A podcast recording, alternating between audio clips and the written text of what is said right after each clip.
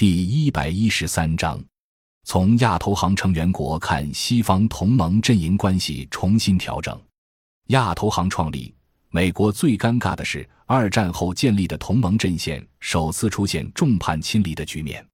美国言辞批评欧洲盟友，英国也高调回应，韩国和澳大利亚被压制无法加入，但最后一刻还是跳上了末班车。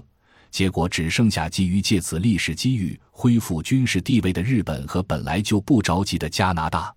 美国领导的同盟阵线第一次在重大问题上出现了根本分歧。如前所述，美国领导的国际金融组织开始出现特里芬矛盾。那么，美国领导的西方政治同盟是否也出现了矛盾呢？首先，在俄罗斯问题上，欧洲盟友，尤其是德国。很难同意美国的强硬态度。德国的利益本来就和俄罗斯分不开，当然，美国并不真的想和俄罗斯开战。美国在各地缘板块的战术都是分而治之，即在区内挑起主要力量之间的矛盾，然后就可以从中渔利。如果欧洲和俄罗斯结盟，整合成一个强大的欧俄和中亚，那不符合美国的利益，所以美国不愿意欧洲和俄罗斯走得太近。美国借乌克兰危机挑起事端，而且态度强硬，就是要把俄罗斯推向欧洲的敌对面。换言之，美国的欧洲政策很难再与欧洲的利益完全一致了。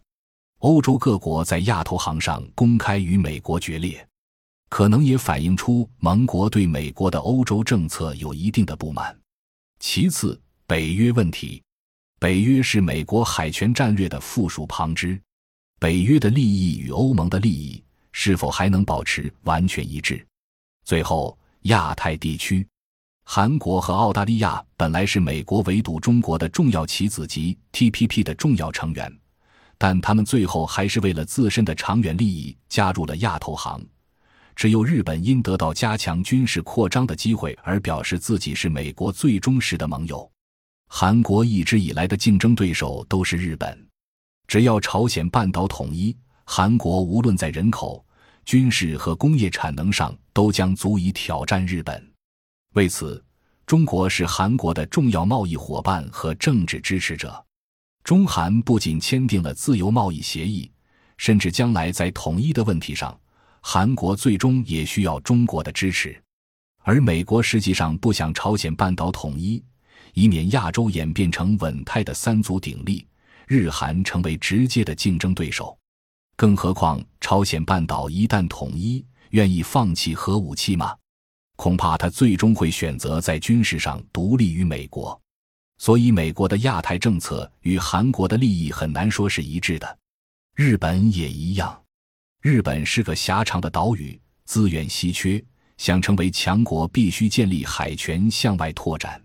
日本在十九世纪末打垮了清帝国的海军，然后战胜了沙皇俄国，成为一方霸主。下一步想挑战新兴的海洋强权，美国，但战败并被军事接管，从此成为美国海权的附庸。现在，日本同样面临资本过剩问题，同样渴求输出基础建设产业，其国内的资本集团渴望日本加入亚投行。事实上。一九九七年亚洲金融危机后，日本就倡议成立亚洲稳定基金，让日本成为领导亚洲的金融力量，结果被美国否决了。日本主导亚洲开发银行，最后还是要养美国的鼻息。区内每年八千亿美元的基础建设需求，亚洲开发银行只批出一百三十五亿美元，表面说辞是环保、人权等高标准，实质是要配合美国的政策。现在。日本右翼集团表面上是为了意识形态，而实际上为了重建日本军事大国的地位而坚持站在美国背后。短期来看，美国的海权战略与日本的军事扩张利益一致，但长期来看就很难说。